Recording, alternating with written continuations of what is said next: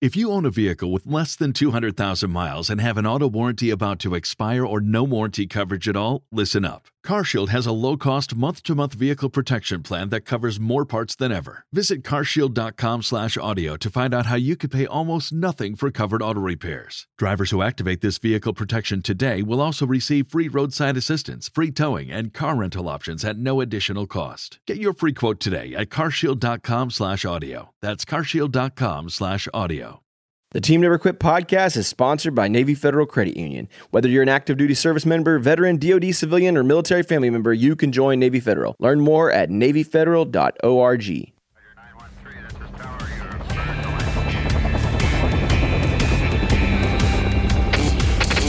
Never Quit. Team Never Quit. Team Never Quit Radio. All right, everybody, welcome back to the TNQ podcast. I'm your host, Marcus Luttrell. Every week, it's my job to fire you up, to ignite the legend inside of you, and to push you to your greatness.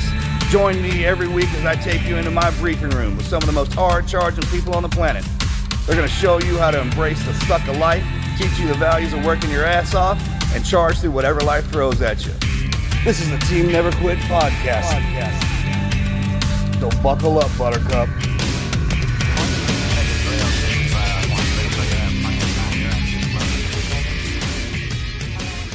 It's better. To I mean, if you spread the word to people who don't get to experience that, and then educating them, that's how you gain support. You know, in what you do. For us, that we're in our police department, we're very big at that in inviting the community into our home, not you know our police station, but in our homes to see exactly what we do. So it's not a mystery.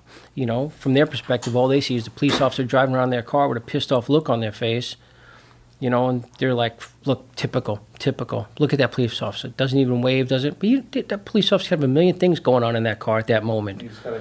You know what I mean? So th- we invite them in our police department. We introduce them to our police officers, and they find out that you know what, they're actually pretty normal. you know, and very friendly and very outgoing. And most of the guys that, that I work with or that I know, even in other police departments, it's very much like the military. You know, you take care of business when you got to take care of business, but most of the time it's just fucking around. On this day and age, when you go in, you want to go in to help. I mean, to, to be a police officer for the community. And uh, the, the way the standards are set, it's hard for somebody to get in there and just pure hate. right. Usually the conditions set the tone after a while. People get jaded, it's a jaded thing. No Oh, matter how hard absolutely. you try, it's, it's, Yeah, but for police officers, much like the military, is what we have to learn to do is adapt to how society is. Yeah, correct. We can't sit there and digging our heels in going, well, this is how police work is done. Yeah. No, guess what? It's time to change how police work is done and do it differently. We need to focus more on, obviously, mental health, you know, getting educated in mental health, getting educated in emotional, uh, what, uh, instabilities, cognitive yeah, disabilities. absolutely. You know, That's what I teach to the law enforcement officers. Yeah, And that's and- and that's but that's important because that helps you adapt to how we respond to things, you know. And that's the big thing right now is that the way society is, we need to adapt how we do work, not stop doing work or be more aggressive because that's been the two tones. Why should I do anything if I'm just going to get sued or fired?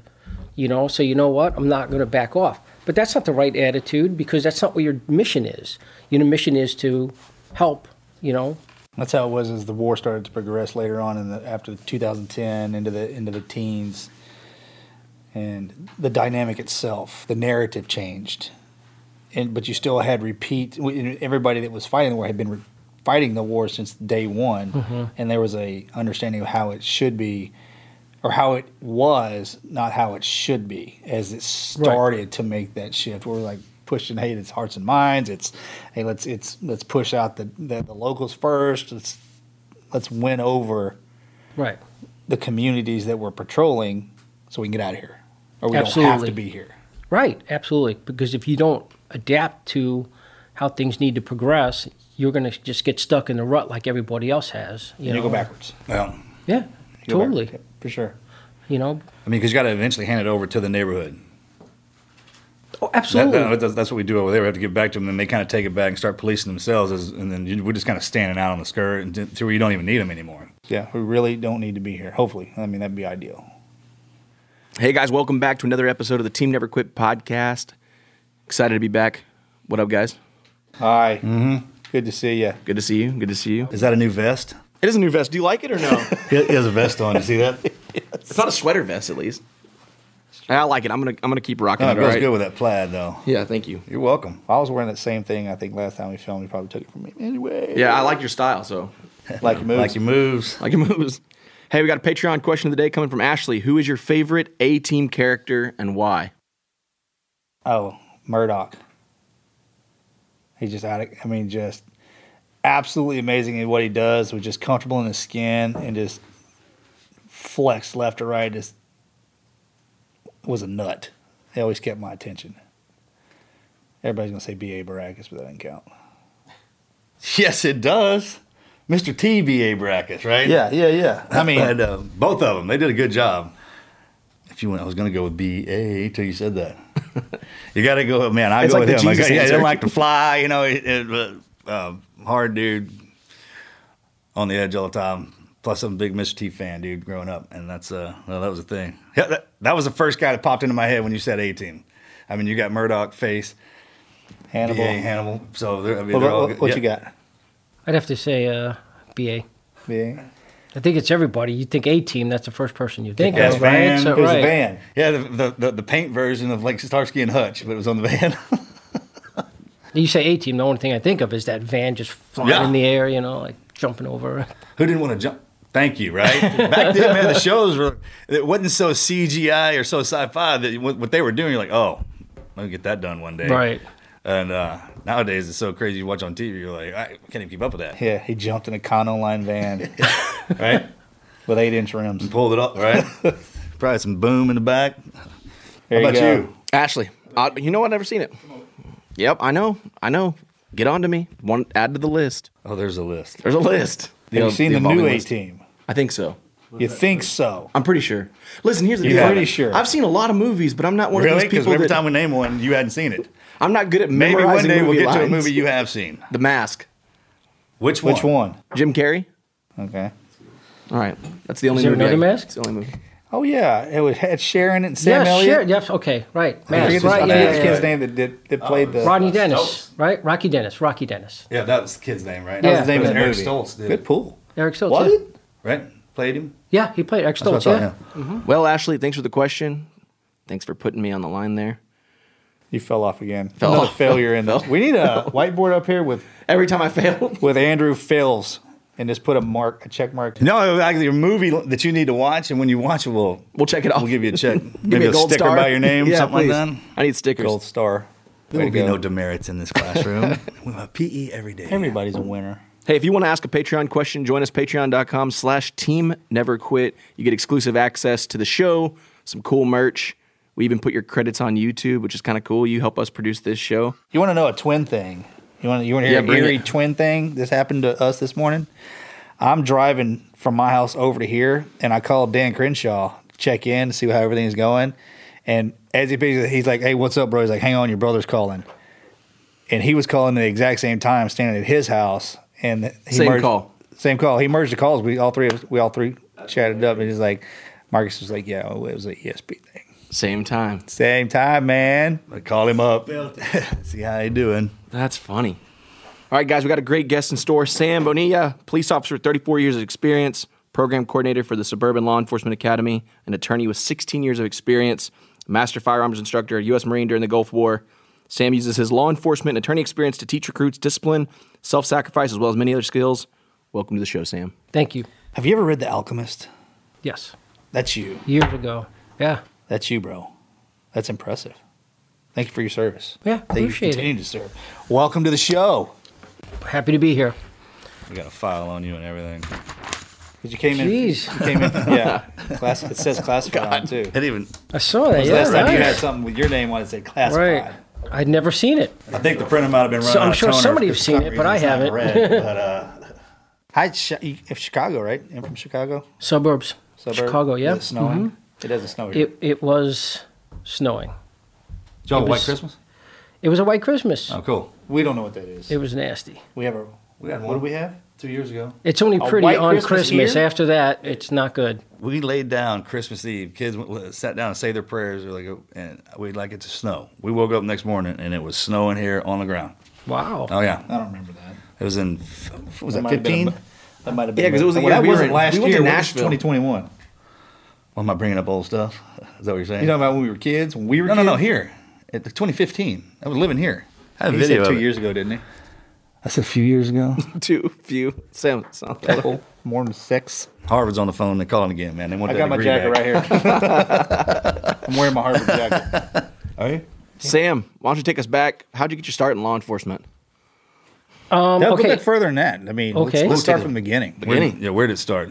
Okay. So I'm originally from Brooklyn, New York. That's where I grew up. Then Brook, Brooklyn and Chicago people they don't like each other, do they? Um, no, I think it's fine. I've never heard anything like that. That's, I've never heard. we that give each other crap, but that's it. You Over say- the food, you can- the food. we say Houston. Say what? There's a street in Manhattan. It's Houston, spelled Houston, but it's Houston Street. That is We were- absolutely correct. Ha ha. I know where that is. We were driving, and the GPS said Houston Street, and my, my buddy was like, "What the fuck that someone just said?" yeah, All right, sorry, go ahead. spelled It's exactly the same. Houston. It's capitalized too. When uh, how old were you when you left New York? So w- we left the city in Brooklyn and we moved out to Long Island when I was 12. So I, I sort of had my high school years out in Long Island. What was it like growing up in Brooklyn? Because down here and where we come from, Brooklyn's like, you know, it's like the toughest place on the planet. You, You when look like a tough guy, so it's obviously true. I am a tough guy. I- yeah, I but. There are some myths that roll down from from up there. But, Like yeah. down here, when you hear those certain boroughs, you're like, oh, okay, probably a tough guy. right. They um. So the thing is, is you don't realize how bad an environment is when you grow up in that environment. You Sure. know, until you look back or you meet other people that say, "Oh my God, you're from here."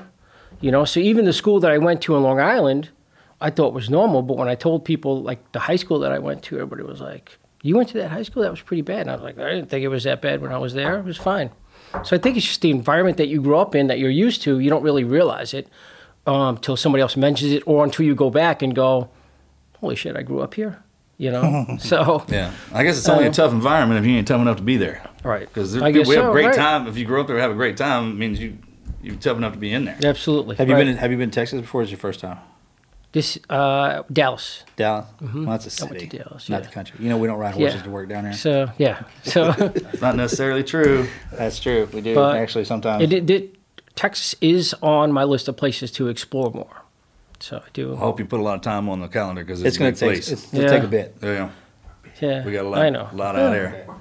All right. So Brooklyn, bro- siblings, brothers, sisters. I have a little sister. hmm So um, she is, she was six years younger than me. So we're quite apart, but we're, we're very close. We um, she actually lives out by me now. Um, and then growing up, we were la- what we call latchkey kids. Stayed at home. Yeah. You know, while both our parents worked, and you know, so we, we were very independent. I would actually come home from school at a very young age, pick up my sister, who was an infant then, and go up to our little apartment and lock the door and wait for mom to get home.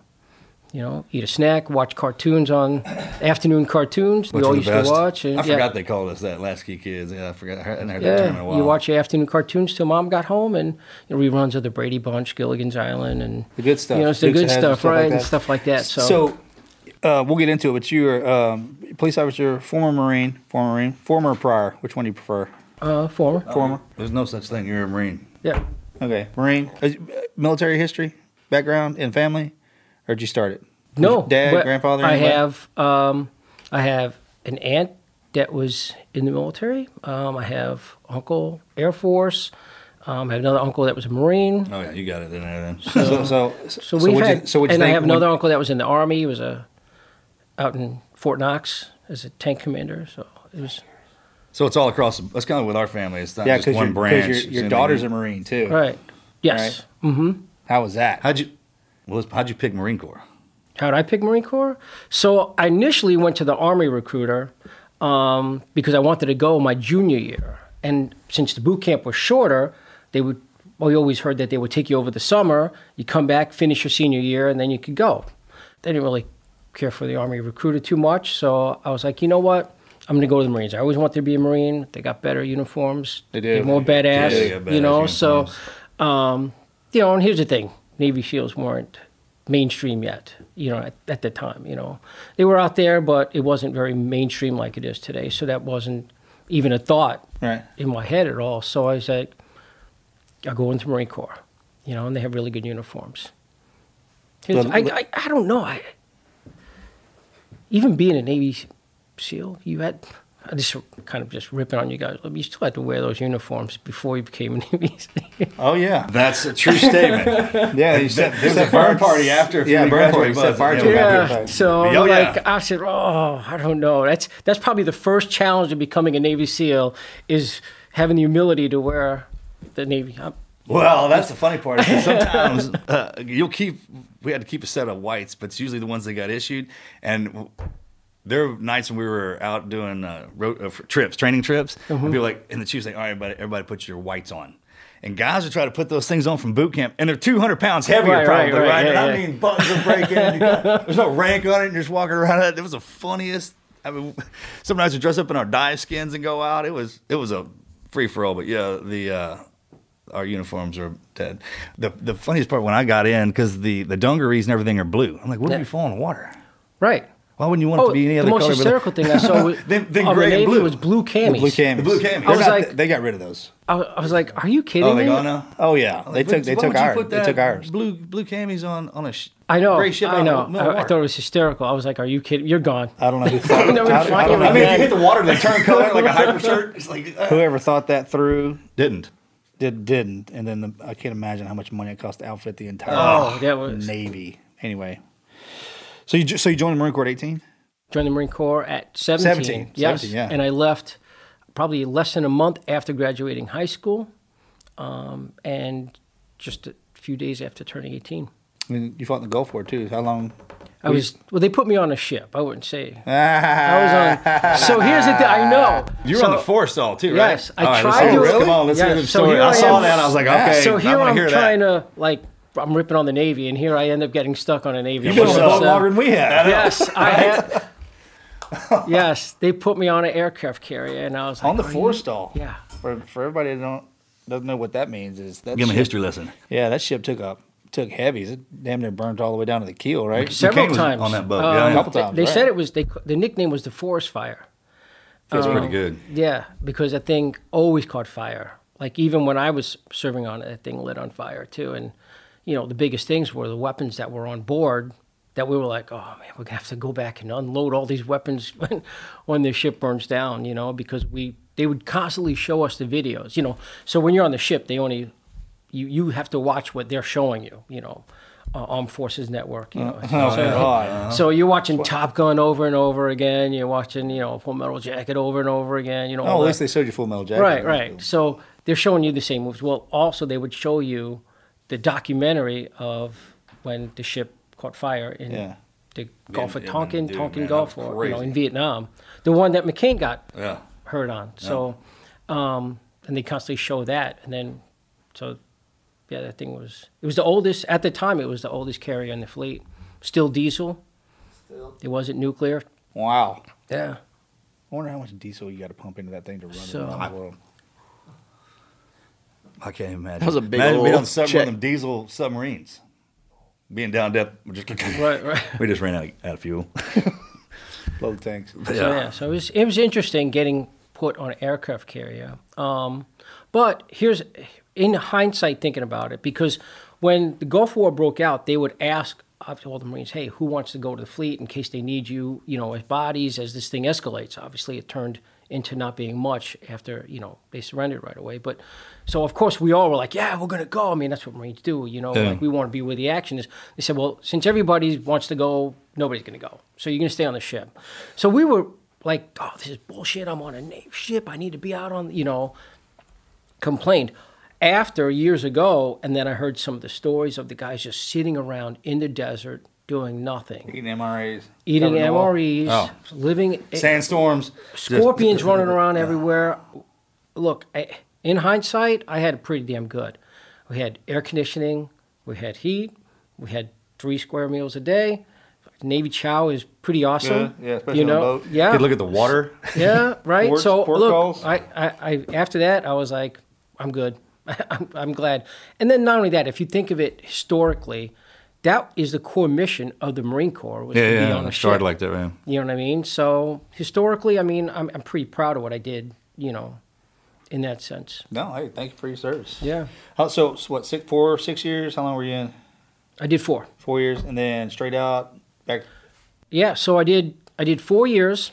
Um, I went to reenlist, um, and they the reenlistment office said, "Well, you know, you have great ASVAB scores. You could pretty much do whatever you want. You could transfer over to, but we don't have anything open right now because it's right after the Gulf War. We activated so many reservists. There's nothing available. However, if you reenlist as an 0311 infantryman, which is what my ultimate MOS was, um, you reenlist in that, and as soon as we get something open, we'll get it to you." I was like. Hmm. What will I do till then? I was like, okay, Yeah. uh, you know what? I'll go ahead and, and get out then. And so, so that's when I got out. Plus, I, you know, I had a family by then. You know, um, Samantha was already born. My, my daughter Oh, Samantha was already born. Wow, you were one of those guys. huh? yeah. Um, so I was like, I don't want to keep getting deployed. I mean, I kept getting deployed over and over again. I was like, you know, I was like, okay, I'm time to be more stable. You know, so so I got out. So I got out. Um, we initially moved to Tennessee. Um, I actually went to school during the day full time, and then uh, worked at a gas station at night to pay the bills. And Really? yeah, mm-hmm I, I managed We're at Tennessee. Knoxville. Okay. That's about as 180 out from Brooklyn as you can get. Right. Um, so I didn't last there very long. So we spent a couple years there. Um, I was not comfortable in, in that. Now, as in you know, late, many years later, love it. You know, it was. Well, that's but nice- Tell me something about working at a gas station I wouldn't know. Yeah. Ah, working at a gas station, wouldn't know. What kind of gas station was it? Is It pretty was- it was a chill? I mean, Phillips is it just like 66, chill, like you think it would be? Yeah. All right. Yeah, but, well, I. So they always be like, don't step out from behind the counter. It's dangerous, you know, stuff like that. But I'm like- I get so fired up, like people like do these drive off. They steal the gas, you know. Oh, like Wahoo Oh, yeah. get yeah. I'm and here I am fucking running down sorry running down the No, you're road chasing after people who just stole gas you know and I'm like violating every rule about stepping out from behind the counter like trying to chase them down you That's probably the big thing to do in Knoxville. It's like pump, go. When you run after them, they go in behind you and steal all the beer. Right. I'm not saying I've seen that happen. I'm just saying well yeah so maybe a possibility. and then um, after that I um, my dad had uh, was like hey you know he had just my family the rest of my family my mom my dad my sister my dad his job just transferred him out to Chicago So he's like, you know, it's really nice here. You guys should come up here. You know, it'll be, you know, it, they got everything. They got the suburbs. You got the city right here. It's it's more like home, like you know, New York. So, but like, okay. So we packed up, moved to Chicago, and then um, and that's where I've been ever since. Since then, my mom and dad have gotten transferred to Minnesota, and then now they're in Florida, now retired. So Oh, nice. Yeah, there you go. I'm not going to follow them all over the country, but yeah, so that's how we ended up in Illinois. All right, so just just just to recap before we get into the, the meat and potatoes of, of this this episode here. So because I like what I like to do is I like to put everything in relative terms because people can appreciate somebody who's accomplished what you've accomplished. You come from the exact same places that we do. Mm-hmm. born, totally. born in Brooklyn, raised in Long Island, joined the Marine Corps at 17, fought in the Gulf War, got out, worked in a gas station. I want people to understand that out there that that happens and that's okay mm-hmm. because where you land is not necessarily where you're going to end up. Absolutely. And then after you finished school, went to Chicago. Is this when you became a police officer? Yes. Okay. when I went to school full time, my my schooling was in accounting. So when I went to God, that's terrible. Mm. I know Yeah. it. You're just a glutton for Special punishment. individual. Absolutely. Marine, you're You have Marine. no first idea. of all, it's hard to be a Marine. Second of all, you're a Marine on a Navy boat, Yeah. and then now you're an accountant. So when I went back to school, Is that all they had in that too? Because I'm a, no, I ain't got nothing for you in the Marine Corps. How about some accounting? Is that all we got? Yeah. so I go there and they're saying, you know, I take you have to take like an entry test, and uh-huh. I like scored the worst in like math, you know, and I'm like, oh, now what am I going to do? 'Cause And you I took basic math in, you know, in school. That's all we had to take was basic mathematics. You know, what time is it? Oh, three o'clock. Okay, um, you passed. You're out. You know, so I had no mathematics skills whatsoever. So they said you have to take all the remedial classes, which don't even count towards your Yeah, we, we were in that boat. yeah. So I'm like, "Fuck, you know, god damn it. So I was like, all right, whatever I have to do, you know, I'll do it. And I took all those remedial classes, starting out from the basics all the way to advanced calculus. So I was like, again, looking back on, I don't know how I did that, but um, ultimately I did. Yeah, You think being a Marine helped you do that? Absolutely. I would be guar- I would guarantee your answer is yes. Okay. yeah. Absolutely. Well, I'll tell you this being a Marine is probably the first time in my life that I actually look, I, I played sports in high school. I, I played baseball when I was younger in the, you know, Pee Wee leagues or whatever. I played one year of football and I sucked at it.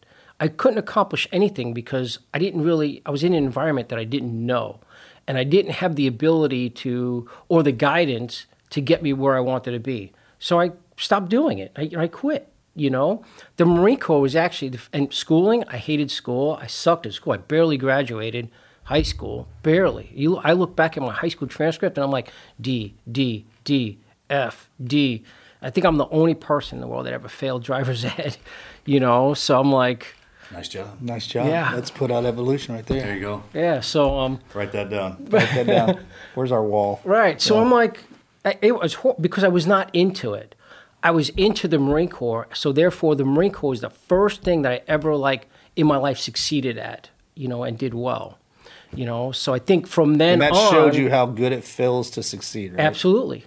From then on, it was you never stop pushing for what you want. You know, yeah, it sucks at the time, but it's like, you know, it's like jumping in a, a rapid river. You know, the only way you're going to get out is swimming out. You can't give up; you'll die. So you have to keep swimming to get out of there. Good So, analogy. You know, so that's how I looked at it. Was you just jump in with both feet, and then you figure out how to get out of there eventually. And and that's how I pretty much handled the rest of, you know, some of the accomplishments that I've had in my life. You know, it was just That's how you graduated with an accounting degree too. Did you graduate with well, an accounting degree? I didn't. Okay. So what happened was I, I started out with my associate's degree in accounting. Um, when we moved to Illinois, I actually got an accounting job, like an accounts receivable in a bakery supply company.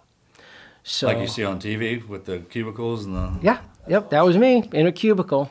Um, and I thought one day I saw an ad in the paper for a police officer in the paper. In the newspaper. Back then, we looked at newspapers for jobs. you That was 1900s. Yeah. right, right, right. I remember. The I want, saw- want ads, right? And I thought, you know what? It looks like it'll be fun. Let me see what happens. You know, I have a job, decent job. I'm not too worried about it, you know, if I don't get it. So I applied and um, eventually got the call to, to be on the police department and then started the academy. So that's how my law enforcement career got started. How long ago was that? 1997 when I started. We were talking about the other day that growing up, it wasn't that we were bad in math. I mean, we got it done. It's the same way with you. Because now there's things that I I couldn't be interested in them when I was at a certain age, no matter how hard I tried. Right. And it's just, it's kind of a shift. It's like, all right, it's not time for that part, right? We're going to do this part first, and that's going to build that block. And then when we come back around on some of the stuff that we're learning now, not only do we learn it, but we like it. Yes, And it just kind of consumes Yeah. it because there was something back in the beginning that we had to learn first to open that door. Mm-hmm. And those little steps that you go through, like working at the gas station, those are like holding patterns to you going into the next into the next one. That that Yeah, but you got to be willing to do those things. Cor- right. In That's order to move to the next level. Correct. I mean, there's a lot of people out there that are like, I wouldn't work at no gas station. Yeah, yeah. But Exactly. You know what? You know, I, I have a family that I have to take care of. And it's the only job that'll allow me to work there in the evening while I go to school during the day. Guess what? That's what I'm going to do. Yeah. You know, regardless of you know, Oh, regardless of the stigma that comes with that, you know, or you know, and it was it's things that you have to do to get to where you want to be. You know, you can't just not do it. It's the same as the stigma that goes with people who use regardless as opposed to irregardless. I think irregardless is a fantastic I- word. I- I've heard that doesn't I- even exist. I- that's why I said that. I said well, yes, it does. I use it all the time, and I like it. Okay. but that's that's a great when you, especially when you t- the kids that are coming up because you can put them in something at a certain when they're younger ages. It's, it's kind of like running a dog in I a horse say- race, and it's just you know it's they can race, but it's just different. And if you crush it, their spirit in the early parts of it, man, they just won't want to get into anything. And I would I would add to that. It's just as important for all the active duty folks that are listening to our podcast and even the veterans. Hey, you can, you need to take a big old piece of humble pie Absolutely. If you have to. So I actually did when I first got to Tennessee. I, I actually went to their uh, the employment office before I started working again. I'm like, hey, I'm here for a job. I got this awesome resume. I drafted this great resume, everything I did in the Marine Corps and everything. So the guy sitting there with me, he's looking over my stuff. He's like, you know what? This is incredible. This is awesome. You did a lot of good stuff. You, you have accomplished a lot, a lot of commendations, a lot of medals and stuff. That's awesome. That's great. I got nothing for you. Doesn't mean I- shit in the I- world. I- it doesn't mean shit in the real world. That's when I, the first time I was like, fuck, did I just screw up getting out? I got my family I got to take care of. Now what do I do? That's when I was like, you know what? I'll go back to school, do what I have to do, and and that's what I did. You know, but you're exactly right. A lot of guys that are in, they get out and they think I did, you know, I accomplished so much, and they did, but your mission's not over yet. You still have to keep pushing and keep serving whether it's serving yourself, serving others, whatever, you have to keep going um, in order to keep developing yourself and keep moving forward in your journey. Absolutely. I- I Well, there's tell- no I- stop. No, I No, tell it doesn't men, I tell men, no women, men, men and women all the time when you're getting out of the military, it's like, hey, look, you ain't coming out going to be a CEO. Right. Chances of that is very Well, slim. they tell you that in the military. I mean, they tell you, not go, there's nobody better leader than a Marine, you know, and they tell you all that, and you get out and you believe it. Oh, you, think do somebody's standing it. at the door? Hey, And- where you guys at? Exactly right, No, but no, no, but that's not how real life is, and a lot of guys get kicked in the balls really when they Oh, get that's out. why over everybody that. spirals down that little rabbit hole there. Absolutely. It's caused so many problems. I started telling them, look at the military. No matter how long you're in, is our schooling. You Yes. know, one through twelve, then you go into college four years, and military is actually a, a military science degree, and you can stay in that university at, as long as you want. Oh, and you, there's also field trials and experiences you can go get Mm-hmm. those, you know overseas experiences you can get into, and when you get out, all of that eh, that you you've learned up until that point is what you're taking into your job. Mm-hmm. So it, it's like with anything else. If we had some CEO CEO of a company came join the military, he's like, "Well, I should be the skipper. I was the mm-hmm. CEO of this company. Why why Right. is that a thing?" I'm like, well, you know, come on. Mm-hmm. Get your ass down there and push that broom for a little while. Exactly, absolutely, absolutely. And a lot of guys have a hard time swallowing that pill. They do. you know, and and it, it does cause a lot of problems. I, I tell a lot of the recruits when they start off that, especially my guys that were in the military, like, hey, I, I respect what you did. You're a new guy appreciate your service, but you're a new guy. You know nothing. Okay, you're starting at ground zero again. Know your Yep. place. Don't come here with an ego. Don't come here being cocky because you don't know anything. You don't know what it's like to be on the street. Yeah, your experiences will make you naturally gravitate to the top. Yes, absolutely. It will. If they use those experiences Correctly, properly. correctly. If they use those experiences as excuses, which I've seen also, they're not going to get anywhere.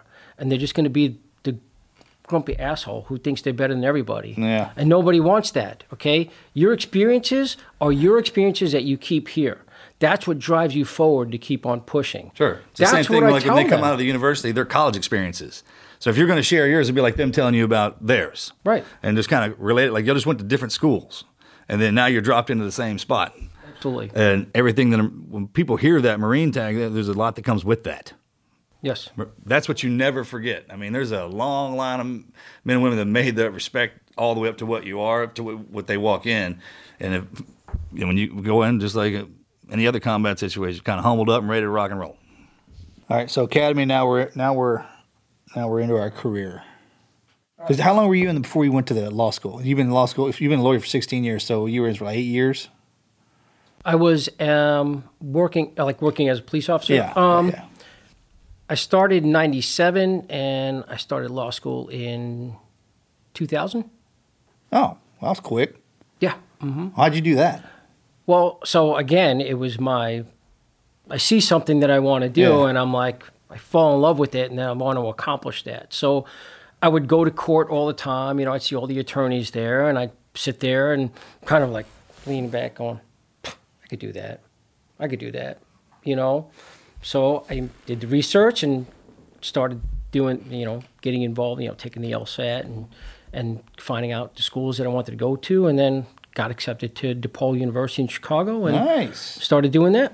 good school. So yeah, good school. And I there was a couple of them, but I was like, eh, DePaul has a good basketball team, so let's we'll go with that. You know, any te- any college that has a good sports team Oh, is a good so college. much fun. Yeah. Oh You know, man, it's it- that's a thing. It's Great, a, that's, it's, a great litmus test. You know, if they got a good sports team. Right. I I don't mean, care about everyone's anything happy else. there. right? you know, yes, it's a good time, good vibe. right. Sure.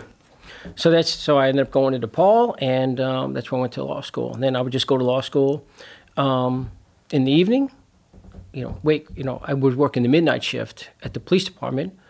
So I'd, I'd sleep during the day, get up, take the train into the city, go to law school. You know, do my classes, take the train back, and then drive to work.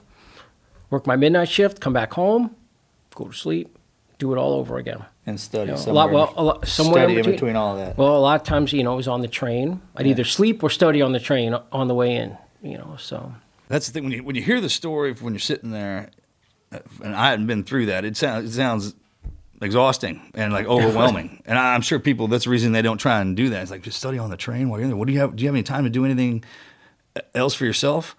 no, that's I- what you're doing. That is what you're doing for You know- yourself, right? So when you love it that much, you don't. It, it's not. When you talk about it afterwards, yeah, it, the grind is there, and it's we kind of do that naturally, so people understand how much we- you know how hard it is Right. and where you're sitting. That's important, but it's also important to know that it's just doing that same step every day. It's one day. I mean, you know, yesterday's gone. Tomorrow, Absolutely, right. right. So you just you're putting out for one whole day, rest up, and that that cycle that we put ourselves on with the clock, the the sleep at a certain time, up at a certain time, at certain ages, you can switch that, Mm-hmm. and we we do it in the military all the time, absolutely. and, and so not healthy. It's not. yeah, but that's why you do it at, at those ages, right? Because you can right. you can take it. You know, the only re- the only regret in all of that that I do have is the spending time with the family. Is that because a lot that gets sacrificed a lot when you're doing those things, you know, um, and it's not just the lack of spending time with the family, but it's also the stress of going through all that. You know, there were some stressful times. There were times where I didn't get a lot of sleep, you know, and then I was just grumpy dad who didn't get enough sleep and needs to study and do whatever, you know. That's not good for the kids, obviously, you know, and uh, obviously in hindsight you think about that and All you gotta do is break open a law book, start reading them, and they'd fall asleep, right? right, yeah. Yeah, okay. That's what I thought. Like, come here, Dad's got to study. right. You know, but I mean, wait, wait. I at the time you're thinking I'm doing the best that I can. You know, ultimately this is going to pay off for all of us. It's going to pay off for me. It's going to pay off for you guys, and it's going to be, you know, it's going to be good. And that's my thought then. Still good intentions, you know, but um, but looking back, I, I probably could have done better as you know. Spending time with the family and stuff like that, and doing more. Don't things. do that to yourself. Yeah, Everyone says that. regret Every that. guy, I know. We all say that. I mean, that's a sure, but Yeah, but I look But back and I doing see how for messed them. up my kids are now. But Well, no, I'm just kidding, didn't I? dude, I'm like we talk about it. It turned out exactly. It's all that hard work. You're doing it for the family. right, right. That, so you said earlier that was a, it's kind of a double edged sword having a law degree, being a police officer. Yeah, did you come off the line? I'm sorry, I didn't mean to interrupt you. Yeah, no, go ahead. Did you come off the line once you became the a lawyer? Or did you stay on? No, I stayed. Yeah, Well, so a- what I did was when I passed the bar exam in Illinois and became a lawyer, I actually left uh, police work and I practiced law full time.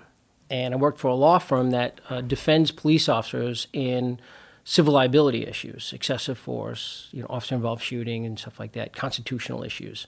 So I, I did that full time um, and it was a great experience. It was an amazing experience seeing it from that perspective. But man, I missed the police work. I was miserable all the time. I missed the camaraderie. I missed the work. I missed being around the guys and girls that do that job.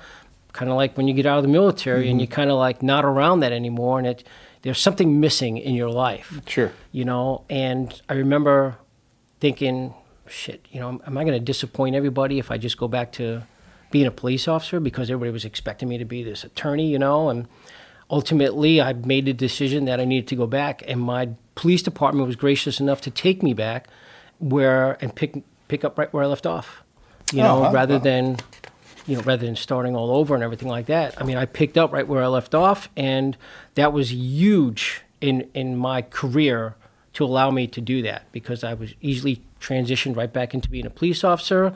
I'm now happy, but now I have this huge experience behind me that that I was able to do, and I mean, it ultimately helped me in my career. I was going to say, did, incredibly, Did it change the way you policed? absolutely. In what way? Absolutely. It, so when you see things, you look at the bigger picture at, at that time. So enforcing the law and knowing the law. is so the biggest I thing wouldn't say knowing, but understanding.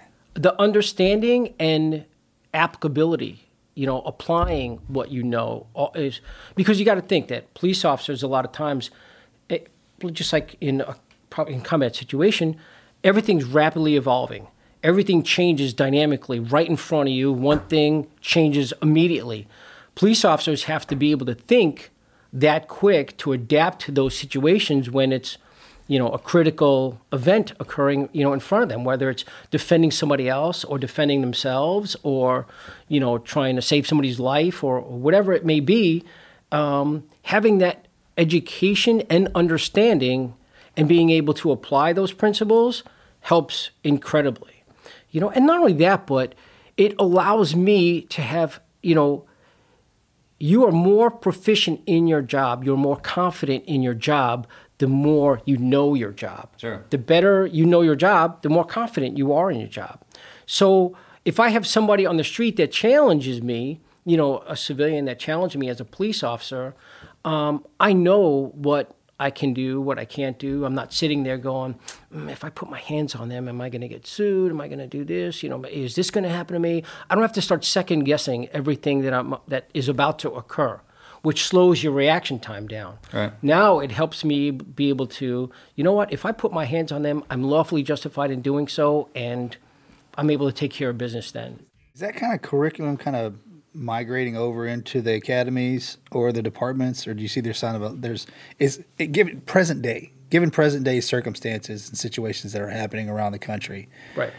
is that what it, it, it does that does that live inside the academies, or is that Well- something that we should probably migrate in there? Well, so it's it's very important that you know even now that we start migrating that into our police it's not. academies now.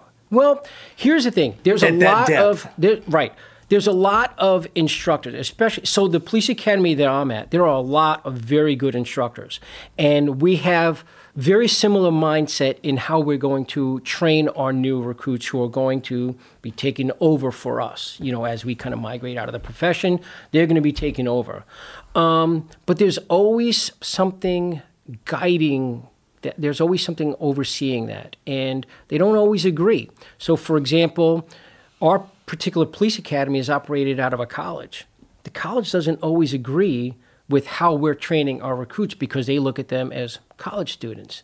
They're not college students. These are police officers you know and that and then we have the training and standards board which is governed by the state of illinois which also doesn't necessarily um, fit the criteria that we feel. They set bottom you know guidelines. They said this is the minimum standard that they have to do. And we're like no this we need more than minimum standards you know because these kids are going out there and they're putting their life on the line. And the way things are unfolding on the news and, and everything's so you know rapidly changing. And so it's, Because the, s- the streets don't get soft.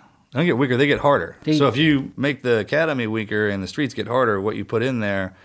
We were talking about this the other day. Like some of these kids never been punched in the face, and the first time they get hit and they the see their blood going, Yeah. you're going to go straight to your gun. I mean, you think you're dying. You don't have any Right. idea if something's attacking So you. we, a lot of our the instructors by us. I mean, that's what we say. We say, uh, and so I know a lot of the defensive tactics instructors that we have. uh, They ask them, has has anybody ever been choked to the point where they're about to pass out?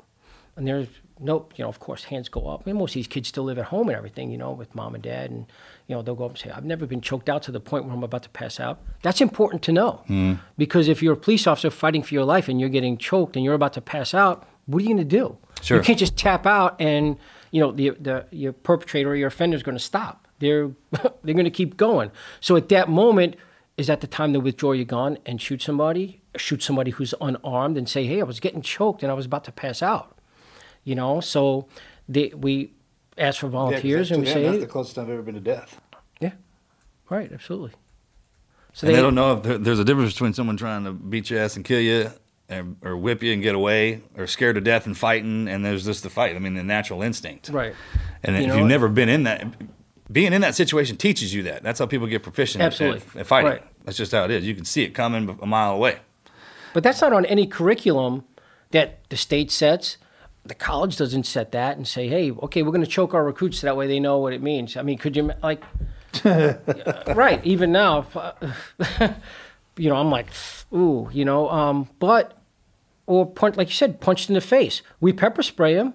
You know, I, Well, that's good, but no I one take, out there carries pepper spray. Everyone has those. I take. I mean, and- trust and- me, I take great pleasure in pepper spraying the recruits. I mean, I, I step Oh, sure, in front yeah, of them. why not? and Who doesn't, they're- right? You know, um, it- but you're. It, it- they don't get punched in the face. They get pepper sprayed. And who's going to pepper spray them, right? They, but You don't think you could have people signing up for the academy if they knew it was that hard?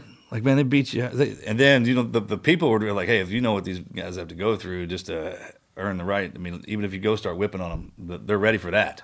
right, Because p- people sense fear. They can understand it. Whether, and it's a, they'll, they'll feed off of it. Right. So st- stress from the, it has to be just, it has, has to be as equal as what you're going into. If not, Why don't they? Because I've had that question before. I was like, if you set the standards the way that you want them to be set, why don't we do that? And they're like, because nobody will show up, nobody will, nobody will apply it, and I, I think that's bullshit. Yeah, what are you talking about? Who No, you'll have no. You'll have people showing up, but you'll have a lot more people falling out, and that's what here. Well, So that's a quality you could over quantity thing, and But- that that's that's how we get in these problems. Is you try to put quantity out there, and people don't understand it. So if you have a smaller amount of quality, isn't that the same as a? a, a- a a big bad would amount of think quantity? so, but now add the dollar to the dollar value to that. You It would also spend be all cheaper this to have money. quality instead of quantity. Well, you spend all this money training somebody, putting the time in, and now you're going to just dump them. Municipalities don't have that kind of money to be feeding into. You know, somebody shows up, they fill in an application, they look great, they've you know done whatever they've done in their life, and you know uh, the commission, the fire police and fire commission says, okay, they're a good candidate to to hire them. So they recommend them to the police department. The police department says, okay, we'll hire them. They go to the academy, and it's like you're a mess you, you the, the person doesn't have the mental mindset to do this job they don't have the skills to do this job they don't have wh- uh, any number of things that we can immediately identify in a recruit and say mm, you're going to struggle you know? And then we say hey uh, this person is not going to be good. They're going to say you know what? We hired them we put the money into them already to get them where Make they are good. right now. Guess what? They'll they'll they, they they they rely on hope that ultimately they'll get to where they need to be. And maybe eventually they will. Maybe eventually a light bulb will go off and it'll click in them. But how much time is going to pass before that light bulb goes off, you know? And, you know, but it comes down to kind of money and how much money uh, departments are willing to lose in that training. Yeah, So you're willing to spend more to keep them around in the hopes that that that, that works itself out, lot as of mi- opposed to.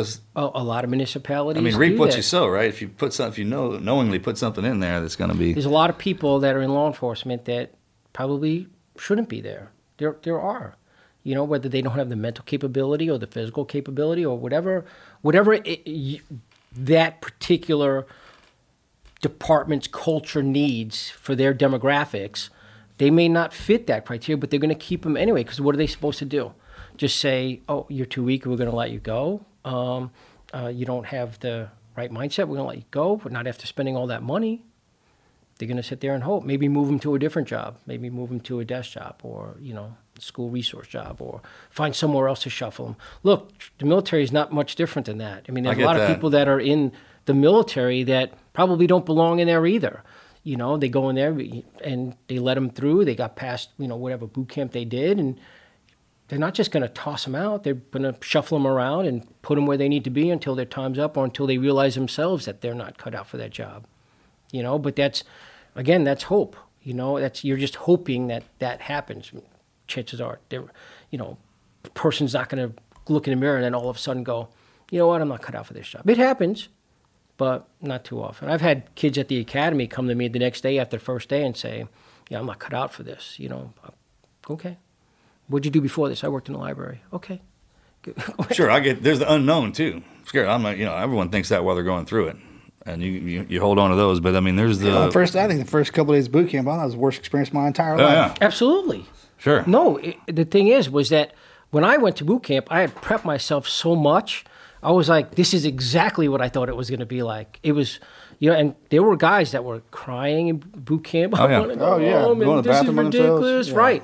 Um, I'm, I'm going to get out of here. You know, swim across the swamp at Parris Island, and go, you know, there were guys that were doing that. You know, there were guys that were thinking that or saying that and losing their minds. I'm like, how didn't you not know what you were getting into when you got in here? I did so much research, showed up at the recruiter's office every weekend for their little MEPS meetings, and you know, I knew listened to all the audio tapes of of the sounds of boot camp, you know, and We had, we did that. you too. know, I did everything I possibly could to mentally prepare myself for that, so that way it wasn't a shock. And during boot camp, I spent most of my time laughing my ass off because I thought the drill instructors were f- hysterically funny at this the shit that they were saying.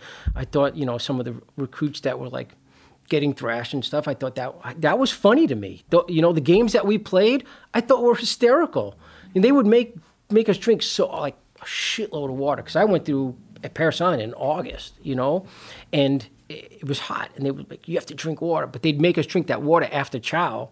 We'd have to drink two canteens full, hold them over our heads to show that we drank them. Next thing you know, guys are throwing up. I'm sitting there throwing up too because we just ate, and now I'm full of water. I'm hysterically laughing while I'm puking because I thought this is hysterical. This is funny.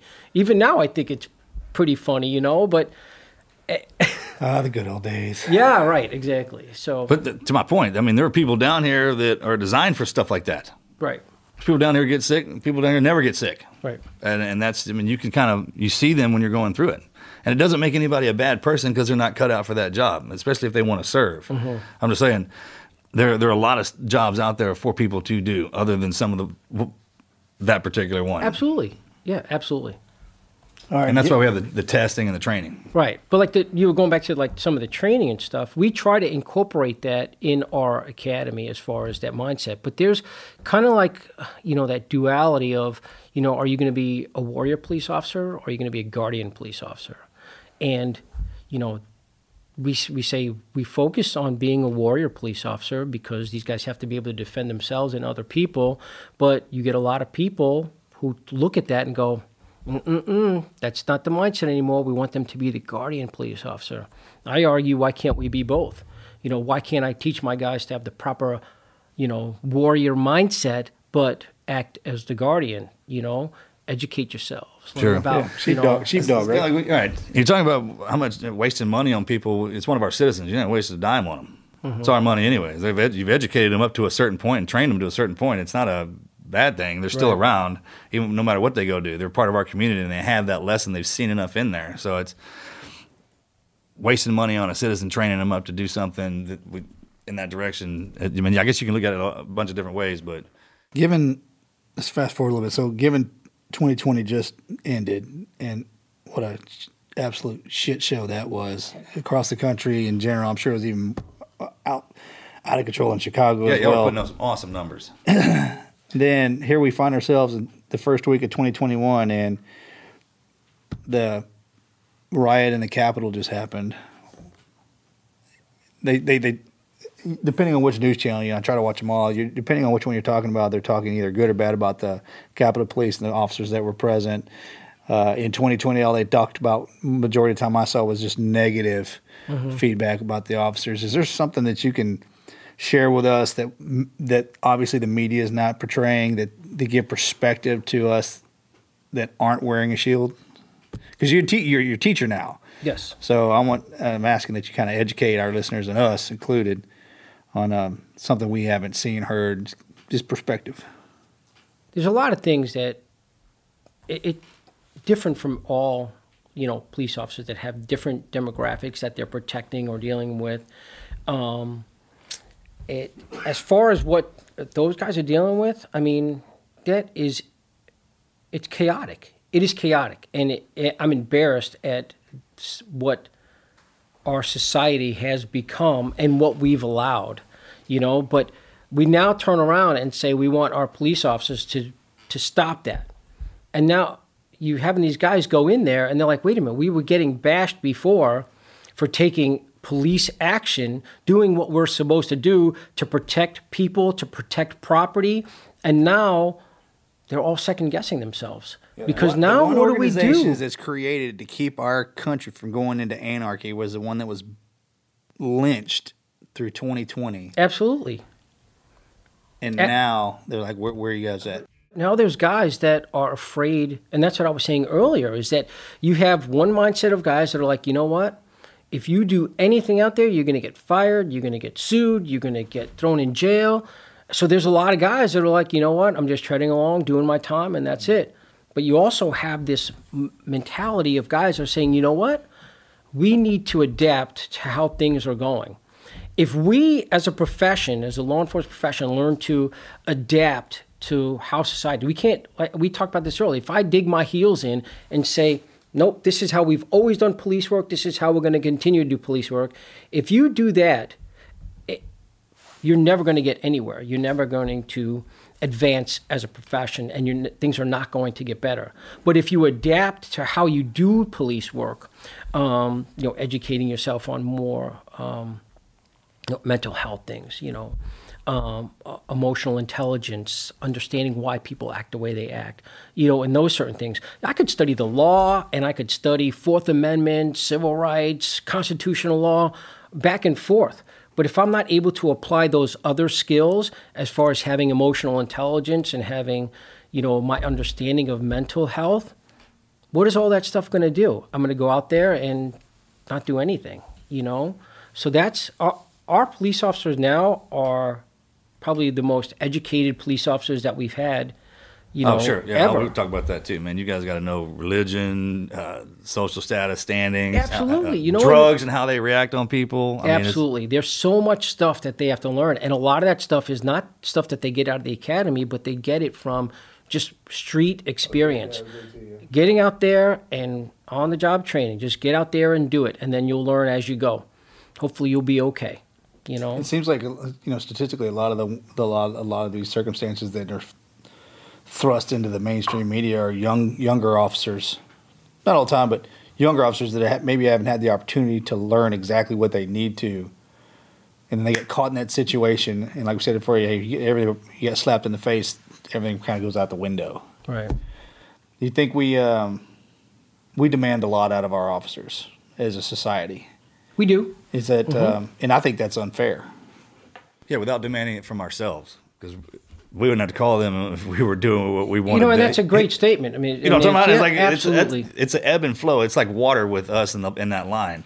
It's like, hey, we're we want to move with you as well, and then when you get too far the line, we'll hit you back in there. But then we have to take the responsibilities of ourselves. Like, why would you need? Why do we need them to come in? Right? Ev- Evaluate that part. So, But there's, you know, but we tell our recruits is that when you now enter this profession, you are no longer in it for yourself. This is a profession that is self sacrificing. You're giving up your liberties for other people's liberties. That comes with the job, and you have to be willing to accept that.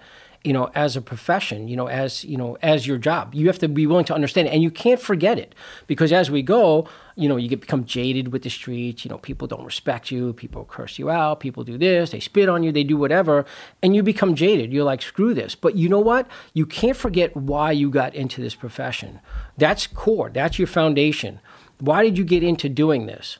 Because you want a police pension after so many years? No, that's not why you came into this job. You came into this job because you want to help people, you want to serve people, you want to change society. A lot of guys ultimately feel that no matter how hard they spin their wheels, they're not having an effect on anything, you know, but um, but that's not true. You know, you can change, have an impact on somebody's life in 10 minutes of interacting with them. You don't know how you're, you know, changing somebody's life with just a smile, just a wave, or, you know, it doesn't have to be like, I, you know, I had to breathe life back into them in order to affect their life. It could be as simple as a nod, a wave, a smile, you know, it's to change, have an impact on somebody's life. You know, you don't know. So don't become jaded. Stay focused on why you got into this job. You know, you got into this job to help people. I'm If saying that to, want- to the civilians. Don't get jaded. You know, smile, wave back. You know, let them know that hey, you know, you're happy to see them. And they're. I mean, it's kind of that same thing. Right.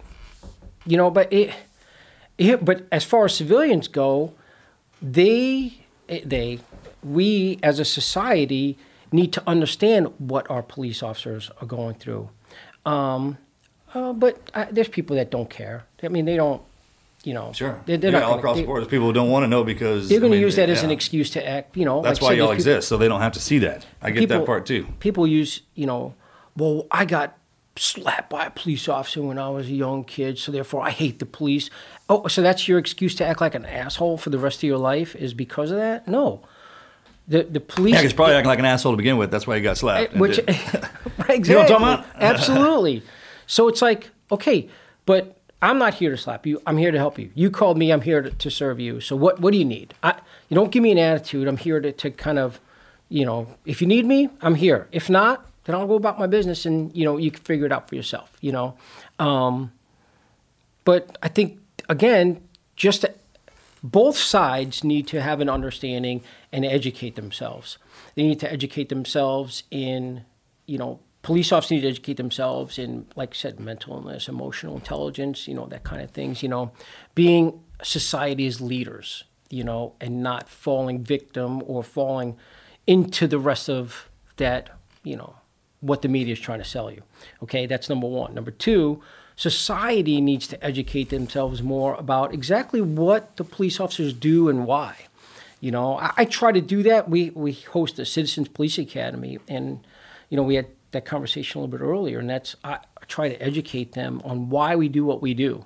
So that way, when you see the news and you see a police officer dragging somebody out of the window of a car, you know exactly. Number one, there's probably more to it than that little clip mm-hmm. of the officer dragging him out of there, and you understand why that officer may have dragged that person out of the car.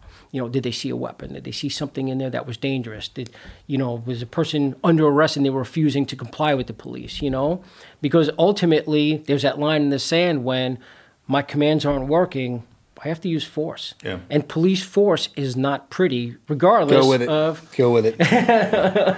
of you know of what you show. You know, me striking somebody with a baton, even though I may have to do that, is not that doesn't look good. It doesn't look good. You know, and people see that and they're like, oh, there they are again. There are the police. You know, do what they have to do. So helping society understand why we do what we do, maybe they'll view those things from a different perspective and, you know, not be so judgmental on the police. One time we had uh, the president of the college that I that I worked for um, was a Navy admiral, a former Navy admiral, Sh- and it was a female. She was awesome, very military, very, you know, very high up. had had held some very respectable positions in the in the Navy, and um, so during Veterans Day one time, she had come to me and she said, "Hey, our guest speaker didn't show up. I need you to give, you know, you're the, you're now our guest speaker." I'm like, I'm like, I, why? I can't do this on the spot. Like, she goes, "Yes, you're a Marine. You can do this." I said, "What do you want me to talk about?" She goes, "Just talk about your experiences and serving, you know, society, military and police, and how that relates." And you know, I thought, I'm sitting there thinking now, and I'm thinking, you know, when you're in at, in boot camp and stuff like this, they talk about like all these heroes that have gone before you, you know, and you look up to them, and you, you know, you're like, oh man, you know, Chesty Puller and you know John Basilone and Smedley Butler. You're thinking about all these great people, and you, your whole thing is, I want to live up to those standards, you know. Um, not everyone in the military gets to be in a situation, for example, that you've been in. We don't all get that, but we should all strive to be prepared for that moment because you never know what's going to, you know. So that was what, you know, what I was talking about was that you should always never stop serving, never stop, you know, it's your mission in life to keep on going because that's how you look. I'm never probably I'm I'm never going to be a war hero. My time has passed. My opportunities have passed. But that doesn't mean I should stop what I'm doing. I shouldn't stop living up to looking up to Chesty Pullers, you know, Sure. you know, or John Basilone, or all the other heroes that we studied. That's not my calling in life. Is that I was going to be a war hero? You know, I'm not. What, what was the, uh, the guy from? Uh, Audie Murphy. no, no, no, no, no, Forrest Gump, right? He's like, I was supposed to die on that battlefield. Oh, you Lieutenant robbed Dan. Dan, Dan, Lieutenant Dan, you robbed me of that. You stole that from me. You know what? That wasn't your calling. Right. You were prepared for that. That's awesome. But it doesn't stop there. It keeps on going. And that's what pe- people like myself have had to come to terms with. You know, I'm never going to be, you know, a, the big war hero that you know you are or that you know some of the other guys are. That's not my calling. My calling is focusing on our civilians that are trying to learn more about the police and the recruits that are trying to be the police. That's my calling, and that's where I apply everything that I've learned, including looking up to all those heroes and applying it to that respect. You know, What's, what's some of the what would be a piece of advice you would give somebody off the top of your head? It's like, hey, look, you know, troubling times, trying times. Our country is in a toilet bowl, spinning down the drain right now. I mean, from your perspective, what what would you say to somebody? Hey, don't give up. well, I mean, can't, well, you can't give up. don't You- believe in what you see on TV. Well, yeah, that well, there's a whole list of things that I would say is number one, don't always believe what you see on TV.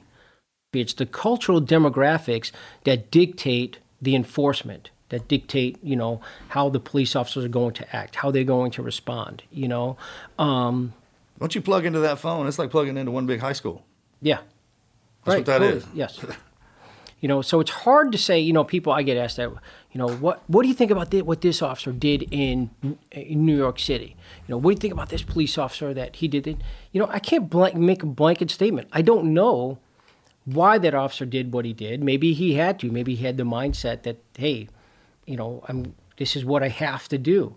Maybe he got stuck in that training cycle where, you know, this wasn't working, so I need to, you know, we always say that they get stuck in a rut. If I'm in training at the academy and I'm tr- training recruits how to strike with a baton, and I'm teaching them on each other, well, they're going to go half speed on each other. Now, obviously, they're not going to go full speed, and they're going to submit to each other right away. They're not going to resist.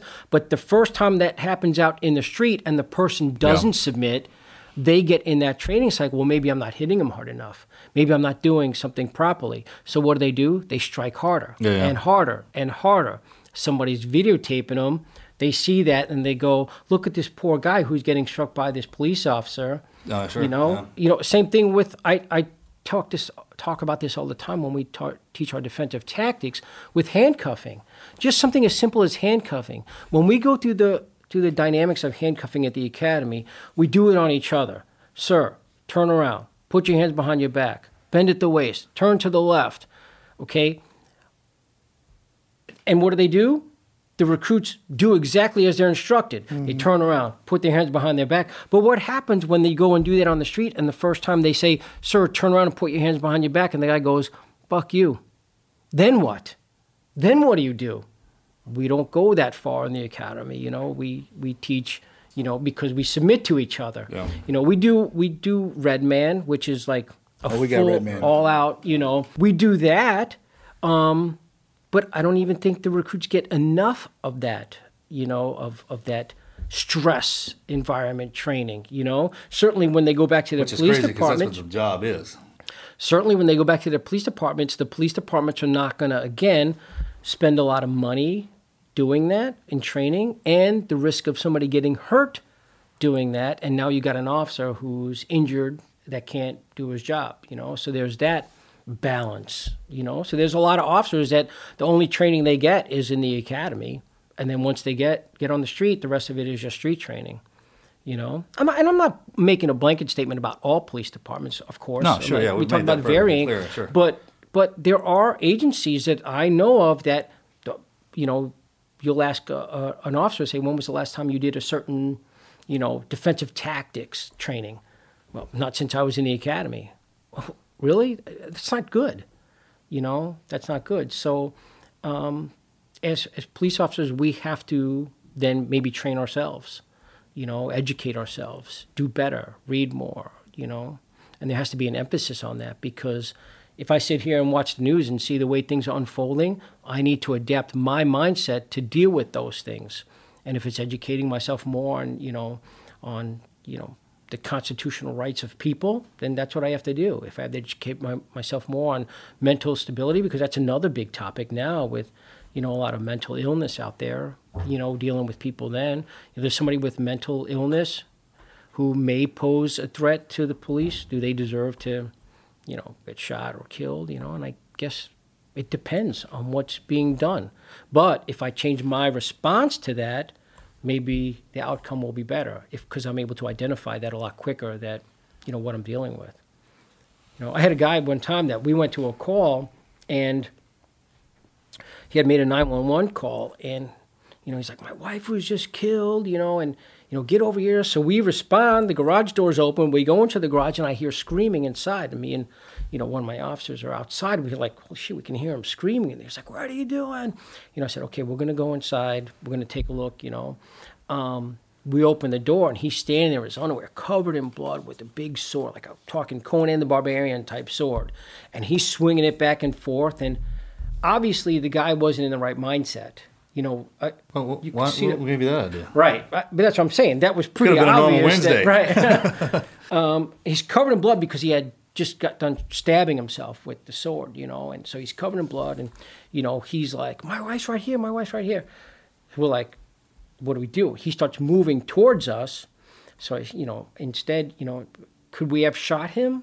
Absolutely. He's moving towards us with the sword. He's a threat but we are immediately identified that he there's a mental thing missing. So we backed up a little bit. I reholstered my weapon, took my taser out. My partner kept his gun out just in case that didn't work, and we ended up just tasing him. You know, and I got asked afterwards, was like, "You could have shot him." You know, like, why didn't you just? Because we identified right away that this was a mental problem. He didn't mean harm on us. Um, So, I, my point being is if you're able to identify that a lot sooner, then you could change your response and have m- maybe a better outcome. If if you don't identify that mental illness out there or whatever the circumstances may be, it quickly it could end bad. In this case, it ended fine. We tased him, and I was my only thing was him falling on that sword, so to speak. No pun intended. you know um, and then getting hurt. But it, it everything worked out good, you know. And we didn't have to shoot him. Could we have shot him? Probably we could have gotten away with it and articulated that you know the need to defend ourselves from a guy who's got this sword. I don't know what his experience with that sword is. Was his anything wife like really that. dead? There was no wife in the house. He had been divorced for years. Hmm. It was just him. Just looking for a buddy. Sort I, I, yeah. So you know, so I guess my my point being is that educating yourself and being, you know, in like I said, the mental illness and some of the other aspects will ha- change your response to some of these things. You know, if I know that hey, these kids or whoever it is that are storming the Capitol are not supposed to be here. I don't care if they start screaming that they have a constitutional right to be here or not. If I know that they're not supposed to be there, then they're leaving and they're going. And if I have to use force to get them out of there, then that's what I have to do. You know, it's it's going to be ultimately what I can articulate is my lawful justification for acting. What's your message for future law enforcement officers who might be worried that there's not enough training or they're worried that there's not enough support from the American people, they're not getting the right leadership? That, but that's the thing is that that's not true. We do have a lot of support from. I, I hear that all the time from people who are saying, you know, I don't care what they say on the news. We love the police. We support the police. You know, I've very rarely. Now, here's the thing. I, I also want to caveat this with. I, I, do work at a smaller police department. A lot of my experience is because of the training that I do and interacting with other officers that work at much larger police departments. So that's where I'm coming from. So for me to say that, you know, people are supporting the police, yeah, in my particular municipality, they support the police by far. You know, we get that a lot more. Again, some of the other demographics, maybe they don't support the police as much. But you know what? That's not why you do it.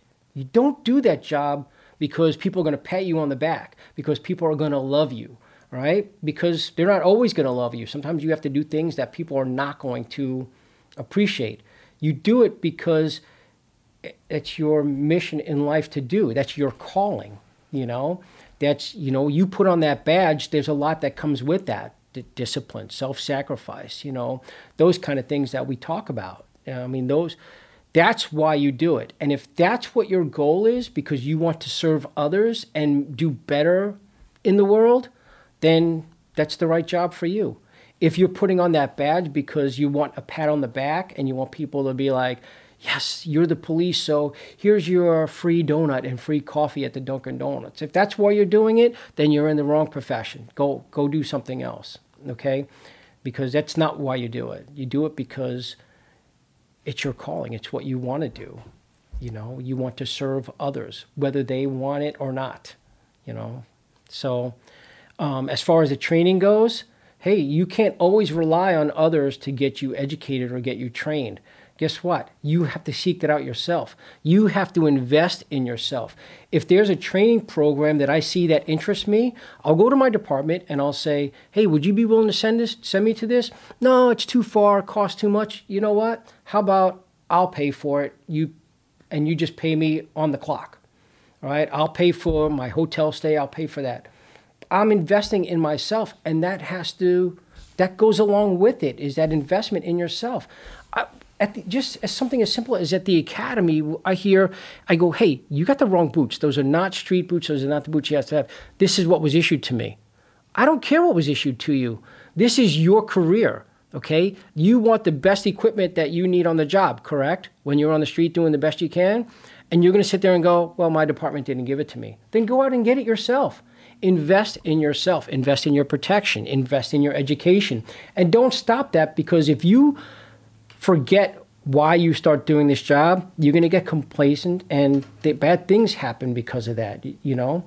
You don't want to do that. So I say stay focused, invest in yourself, invest in your equipment if you don't issue if you're not issued to it, and always remember why you got into this job. And that's what I would tell all our new officers. Great advice. Right on, bro. Yeah. What's next? Well, so we've had things have been very tumultuous up there, you know, by us. Um, not just with you know some of the riots and stuff like that, but we've had to shut our police academy down because of you know spread of coronavirus, and you know it's so we've had to do a lot of um, modifications. We just recently started back up, but we're not back to normal. We're doing a lot of things that to change. We've we've done like online training for police officers. I, I couldn't imagine that. You know, like, but we have to train our police officers. We got to get them trained so that way we could get them back to their departments. So we have to do something. But in this day of coronavirus, we're doing online training. We're doing defensive tactics with like complete masks on, you know, so we don't, you know, how do you train defensive tactics when you're not even supposed to be within six feet of each other?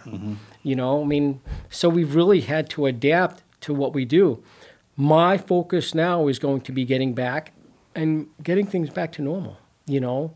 Um, and that's not that's true for our police departments and that's true for our academies is just getting things back to normal and hopefully we get there. You know they started rolling out the you know the vaccines mm-hmm. for mm-hmm. first responders and stuff so a lot of our first responders are already starting to get vaccinated. So that's i mean it's a start you know as far as some getting back to some normalcy, but it's just a start.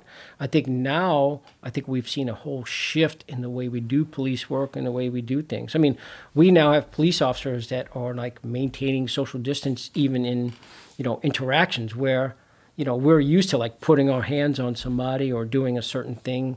You know, we've had to change our tactics as far as that. So, I mean, now going back, it's going to be just adapting to that and kind of hoping we get back to some normalcy, but I don't think we'll ever get back to. No, we're just setting the new normal. The, I- the old one obviously got worn out, and we're going through that transition. But think so- about this: we are a society of of seeing each other's faces, reading each other's, you know, seeing a smile, seeing, you know. Now behind masks, we can't see that. How are we supposed to operate as a society when we can't shake hands, we can't hug, we can't see each other smile? And I always thought like this whole idea of masks were hard. That's that's crazy, because we're that's not our society. We need to see each other. You smile at somebody at the store now, and they don't know you're smiling. You know, it's like how how do we operate? You know, where do we how do we live in that kind of society where we don't do that? You know, we're not used to that. You know, it's alien for us when we see Muslim countries on TV and they're all masked masked and you know that in, in back in the day you look at that and that made you uncomfortable you know because we're not that society. We're a society of seeing each other's faces seeing a smile seeing a certain you know shaking hands hugging. How do we not do that anymore? You know it's it's so alien to a lot of us that it's like, you know, and there's people like, I don't care about COVID. I'm going to do it anyway. Okay, you know, but you know, not everybody's doing it. You know, you go into a store. I, I walk into a store and I forgot my mask and I see everybody like eyeballing me and I'm like, why is everybody staring at me? Yeah. I realize I don't have my mask on and I'm like, God, you know, now I'm the asshole because I'm walking around without the mask and that's what we've become, you know, and I'm the guy that wears the same mask over and over again, keep it in my back pocket. Pull it out after the wash, kind of deal. I mean, how many people do that? but just something as simple as shaking hands, you Oh, know, yeah. that's that's what we do. I mean, that's you know, we, we hug each other, we, you know, we kiss each other, we do all you know, we do all these things that now we're not able to do. I don't know. I think that has a large overall, a much worse impact on our society than we think it does, and and moving forward as far as not having that emotional attachment to people. Well, that's how you show affection. Like you tell people all day that you love them, this and the other, but the way they really know that is when you, is the affection part. Absolutely. That's- yeah, absolutely. You know, and it's the same thing for, you know, the police. You know, how do we see, you know, we can't see their faces anymore. You know, that's, you know, I know we've always been, our agency has always said, you know, we don't want officers hiding, you know, before COVID, you know, we don't want officers hiding their faces. We don't want them. We want them in traditional blue police uniforms. You know, there's a lot of different uniforms that are out there now that the police wear. No, we want our police officers to look like police officers. That's your job. That's what you came to this job wanting to wear. Not polos, not 511 pants. You wear the traditional blue police uniform because mm. you are the police. We want you easily identifiable to the rest of society. We want people looking up to you. Man, that guy's squared away. Look at his uniform. That guy, you know, that guy really takes pride in himself. He really, you know, focuses on his physical fitness, his well being. Is that a guy that I want to mess with? Nope. But I'm going to take the guy who's overweight, shirt's untucked, looks like a bag of shit, shoes not shined, you know, and that's the guy that I'm going to challenge as an offender because I know I could probably get away with it with that burst because they don't take pride in themselves. Well, man, thanks for what you do. Yeah, Start thank from you the for your beginning, service. Thank you for what you do. Thank you for what you're doing. No, I appreciate it. I appreciate the- you guys. Yeah, being a first responder behind that. Tell everybody back there, man. We're praying for y'all, and we we back y'all up all the time, man, and especially out here. Yeah, in these tumultuous times, it's good to get perspective from somebody who's on the front line protecting us. So thanks for coming down. Thanks Yeah, for no, I appreciate it. Thank you so us. much. Morgan, you got a listener story that I think perfectly ties to today. If you'd like to share that with everybody. Yeah. It says, uh, Dear TNQ, I want to thank you all for your service, not only those who serve our great nation in the field of battle, but those behind the scenes who serve our nation of individuals identifying with life's struggles. Your efforts bring hope and promise to many. With our nation in turmoil and law enforcement constantly on the forefront of victimization via unacceptable inflammatory rhetoric and falsely labeled a burden to our society, there has never been a more appropriate time to tell the never quit story of the law enforcement community. This community is comprised of relentless individuals who selflessly take an oath to protect the civil liberties of citizens and dedicate their efforts and lives safeguarding our cities, states, and nation. These individuals, despite a trending national narrative of hostility, criminalization, scorn, condemnation, and abomination toward them, continue to honor their commitment of service with unwavering professionalism. Their willingness to answer the call, regardless of circumstances or outcome, is without obstruction. They do not abandon their fellow man and ungrudgingly shoulder his woes to restore contentment. These outstanding men and women are committed to humanity and without hesitation or discrimination will sacrifice to protect public interest. They willingly accept the responsibility of making life altering decisions, knowing they will face extreme critics and scrutiny regardless of justification. These officers suffer physically and emotionally, yet refuse to be defeated and overcome adversities with the great fortitude. Their sole drive is their sworn commitment and desire to serve their fellow man and contribute to a better society. The law enforcement community wakes up every day, straps on the never quit attitude, and goes to work. They do this not for gratitude or acceptance, rather, so others may live and flourish in this great nation. I want to personally thank my brothers and sisters for their dedication, determination, and professionalism. Never quit. Signed, Sergeant Joshua Hurdle. It's awesome. Thank you for sharing that letter. And I promise you, the, the vast majority of us out here, we mimic those thoughts. So we got you back 100%, Josh. You're absolutely right. We want to personally thank all the law enforcement and first responders out there for everything they do have done and are doing for all of us who live under that blanket of freedom they provide every day. God bless you, Josh. Yeah, thank you guys so much for listening to this episode of the podcast. If if today's message spoke to you or you think it would speak to someone in your in your life in your circle, make sure to share the episode with a friend. Follow us on social media, teamneverquit.com slash social. You can uh, stay up to date with everything we've got going on, see what kind of new episodes we have going on. We've got some brand new podcast gear too. Check it out at shop.teamneverquit.com. Sam, thank you again for coming Thank out. you. Thank you for your service. See you guys next week.